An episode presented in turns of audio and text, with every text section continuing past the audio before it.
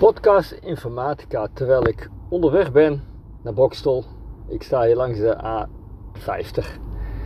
En uh, als ik rij in de bus, in mijn eigen bus, bus, Opel Vivado, uh, ja, dan krijg ik uh, inspiratie. Dat is gewoon de rust die je hebt in het rijden, die ik heb in het rijden, leidt tot gedachtenspinsels. Oké, ik geef toe, soms zit ik gewoon in mezelf te praten dan.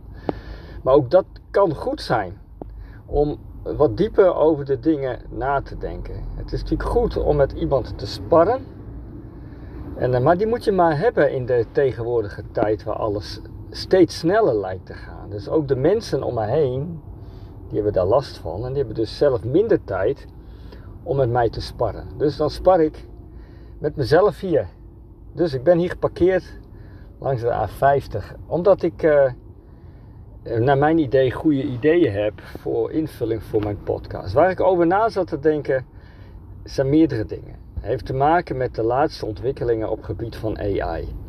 En ik zou verplicht zijn om daar meerdere afleveringen aan te besteden gezien de ontwikkelingen. Gezien de snelheid van de ontwikkelingen, gezien de veelheid van de ontwikkelingen, gezien de impact of de mogelijke impact van de ontwikkelingen. Oké, vorige week heb ik een uh, interactieve video uh, getoond in de klas aan mijn VWO 4, VWO 5, VWO 6 klas. Elke klas apart. Examen klassikaal hebben we die video bekeken. In die video heb ik uh, vragen verwerkt, dus het is een interactieve video. Die video stopt op het moment dat er een meerkeuzevraag oppopt. En het ging mij niet zozeer om dat zij de juiste antwoorden weten daar ging het mij eigenlijk helemaal niet over om. Maar het ging er mij om dat zij uh, uh, een beetje dat ik ze trigger om na te denken om reacties te geven.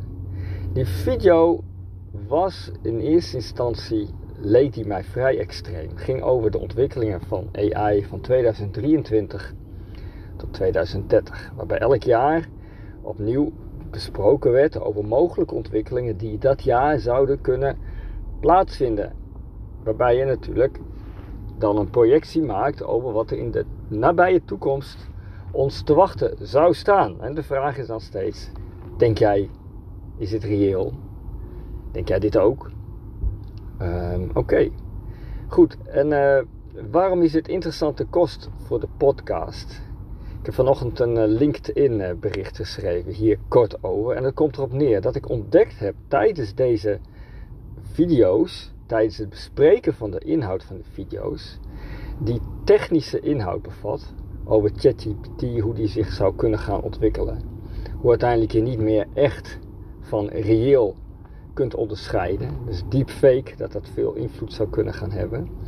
Dat uiteindelijk ze nu, er wordt nu al geëxperimenteerd met uh, het gebruik van uh, biologisch materiaal om uh, rekenkracht van computers te ondersteunen. Wat dan als, als uiteindelijk je hersenweefsels weet in te zetten om uiteindelijk je AI te optimaliseren? Wat als? Wat dan? Is het dan leven? Is er dan leven gecreëerd door de mens? Wat is dus je definitie van leven? Wanneer is iets levend? Nou, en dan ontdek je dus tijdens die gesprekken ineens, als een donderslag bij heldere hemel bijna, verdikken me, informatica gaat niet meer alleen over het leren programmeren, over het bedenken van technische oplossingen. Maar het gaat eh, ook niet alleen ja, over, over de maatschappelijke implicaties van die technische oplossingen. Maar het gaat nog veel verder. Het gaat tot aan existentiële vragen, filosofische vragen over het leven. Wat is de oorsprong van het leven? Wat bepaalt dat iets levend is? Nou, dat vond ik erg boeiend te bedenken. Daar zit ik onderweg uh, over na te denken. Daarbij nog een, uh, uh, iets wat me in de zomer heeft bezighouden door een gesprek met iemand die ik aan de zee had. Op de camping gewoon in Novigrad in Kroatië. ik vertelde deze man dat ik docent informatica ben. Hij is zelf ook een informatica deskundige of werkend in de informatica branche. Uh, hij vertelde mij dat hij het wel bijzonder vond dat wij leren in de informatica dat informatie alleen ontstaat doordat je een processor, computerkracht, verstandig inzet. En dat leer ik ook aan mijn leerlingen. Dat is de basis van informatica. Informatica, dat is voor mij persoonlijk, na, na onderzoek gedaan te hebben en na nogal wat jaren nu uh, daarin te doseren. Informatica kan ik samenvatten door is het verzamelen van data en het verwerken van die data tot informatie. En we hebben ontdekt dat we dat meest efficiënt kunnen doen door dat via een computer te doen. Dus je moet data verzamelen, digitaliseren en via de computer verwerken tot informatie. Die informatie ontstaat niet vanzelf. Daarvoor heb je rekenkracht nodig. Hoe meer informatie je wil, hoe meer rekenkracht je nodig hebt en hoe meer data natuurlijk. Want daar begint het mee. Data hebben we enorm veel. Rekenkracht is de zwakke schakel en er wordt aan gewerkt. Dus om uiteindelijk enorme hoeveelheden informatie te kunnen produceren. Wat is daarmee het bijzondere van in het gesprek met deze man? Uh, hij zei van, uh, dat hij voor zichzelf bedacht had, uh, als dat zo is, dat je informatie alleen krijgt door, een, door het intelligent inzetten van een computer. En je uiteindelijk ontdekt dat als voorbeeld, en dat voorbeeld heb ik zelf later bedacht, dat je in ons DNA een enorme hoeveelheid informatie staat opgeslagen. Niet data, maar er staat enorm veel informatie.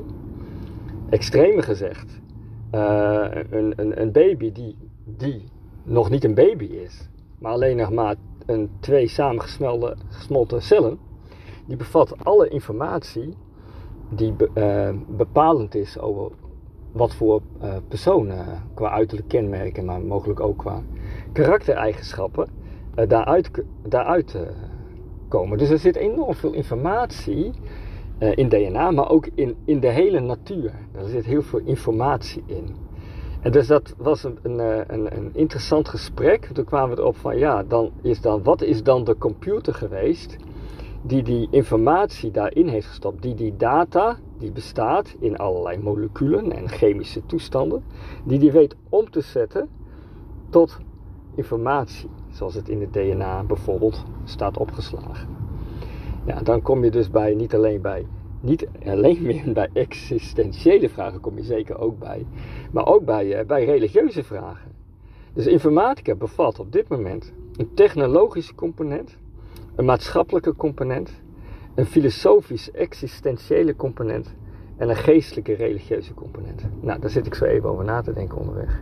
En dan is het voor mij als docent informatica de taak om daar even mijn weg in te vinden in die paar uurtjes per week die ik heb om die leerlingen te spreken. Nou, ik wens mezelf succes en jullie plezier met het luisteren van deze podcast. Groetjes.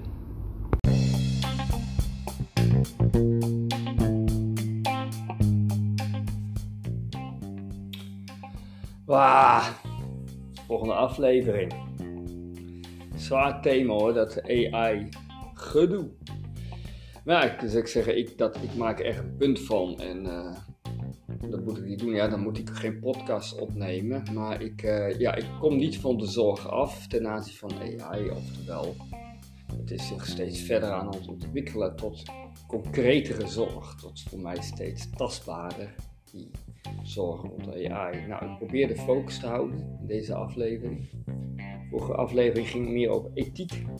Ethische vragen die erop komen. Wij denken aan informatica en AI. Maar nu gaat het meer over de afhankelijkheid van AI in relatie tot onze dagelijkse bezigheden, dagelijkse leven en onze hobby's.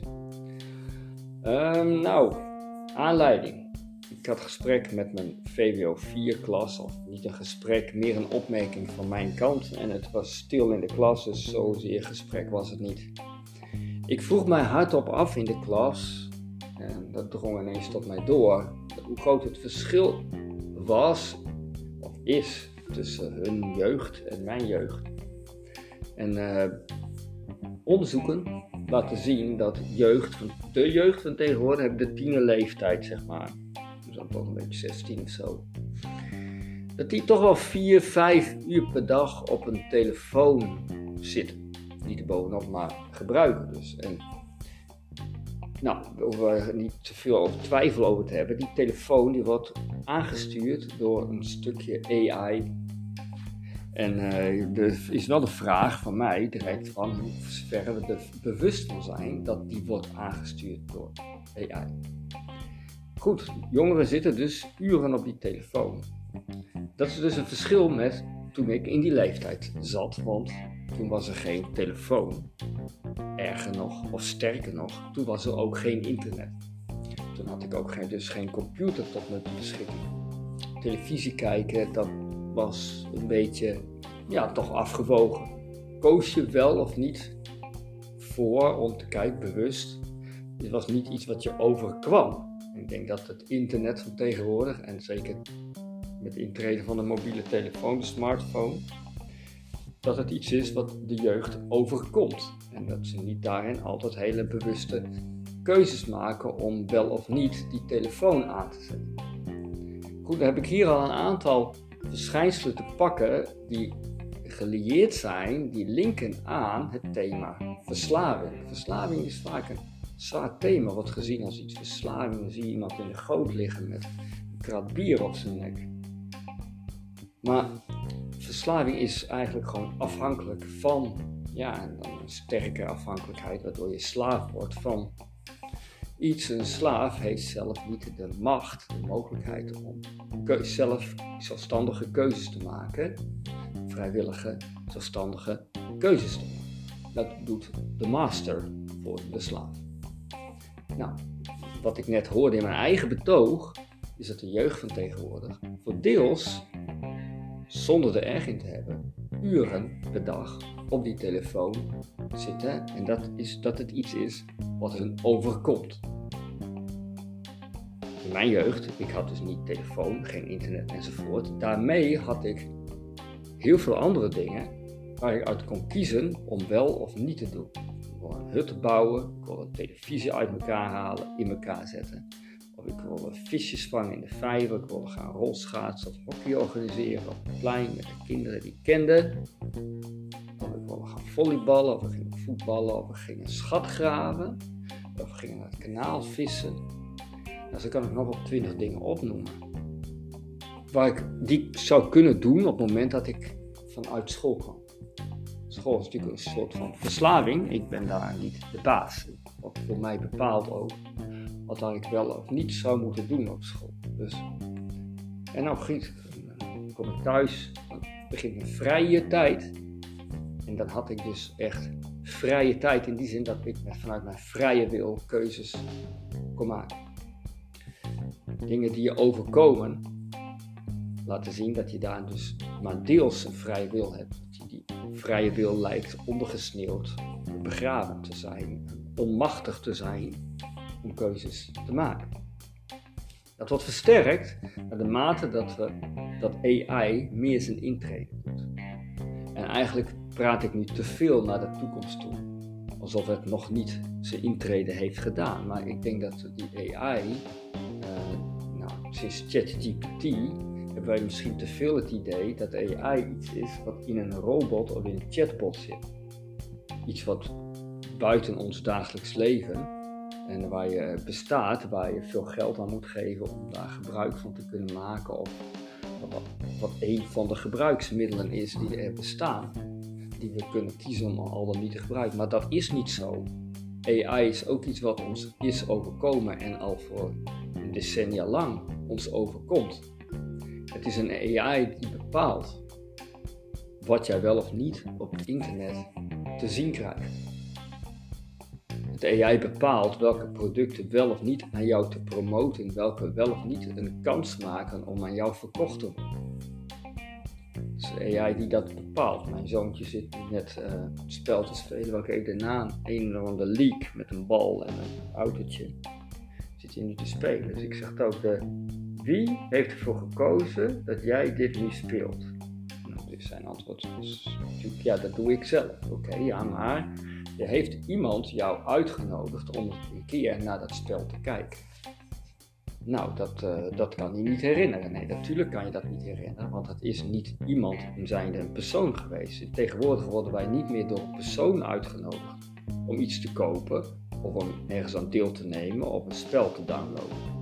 Dat worden we niet meer door personen voor direct uitgenodigd. Heel soms misschien, maar het overgrote deel worden wij dus door de AI uitgenodigd om dingen te bekijken, om dingen te kopen, om dingen te proberen. Op het moment dat je het probeert, dan triggert het dat. En is zo'n spel is natuurlijk ook in elkaar gezet. Het hangt, zit vol met AI, is zo bedacht, intelligent in elkaar gezet, dat het jou afhankelijk maakt. Dat je het nog een keer wil spelen. Dat je het niet op een gegeven moment meer zonder kan. En dat het iets, iets is wat ook jou is overkomen, ook zo'n game. Net als het internet, net als de mobiele telefoon. Goed, gaan het komende jaar met ChatGPT en zien ontstaan. Ondertussen bij Bosjes worden er nieuwe AI's ontwikkeld, nieuwe consumentenproducten ontwikkeld. Uh, ik, ik, gebruik ze dagelijks om video's te maken. Deze video die ik opneem, die laat ik transcriben door een AI. Laat ik uh, de subtitles uh, omzetten naar een andere taal via een AI. ja, in die zin maakt het mij, in mijzelf ook afhankelijk in mijn, in mijn werkproces. Goed, dat is even kort over afhankelijkheid. Ik stop daar nu mee. Oproep is, denk zelfs over na. In hoeverre ben jij er bewust van dat ook jij een afhankelijkheid hebt gekregen zonder dat je daar dus voor gekozen hebt? Een afhankelijkheid in je dagelijks leven van AI, dat AI steeds meer jouw leefwereld bepaalt en mogelijk gaat bepalen.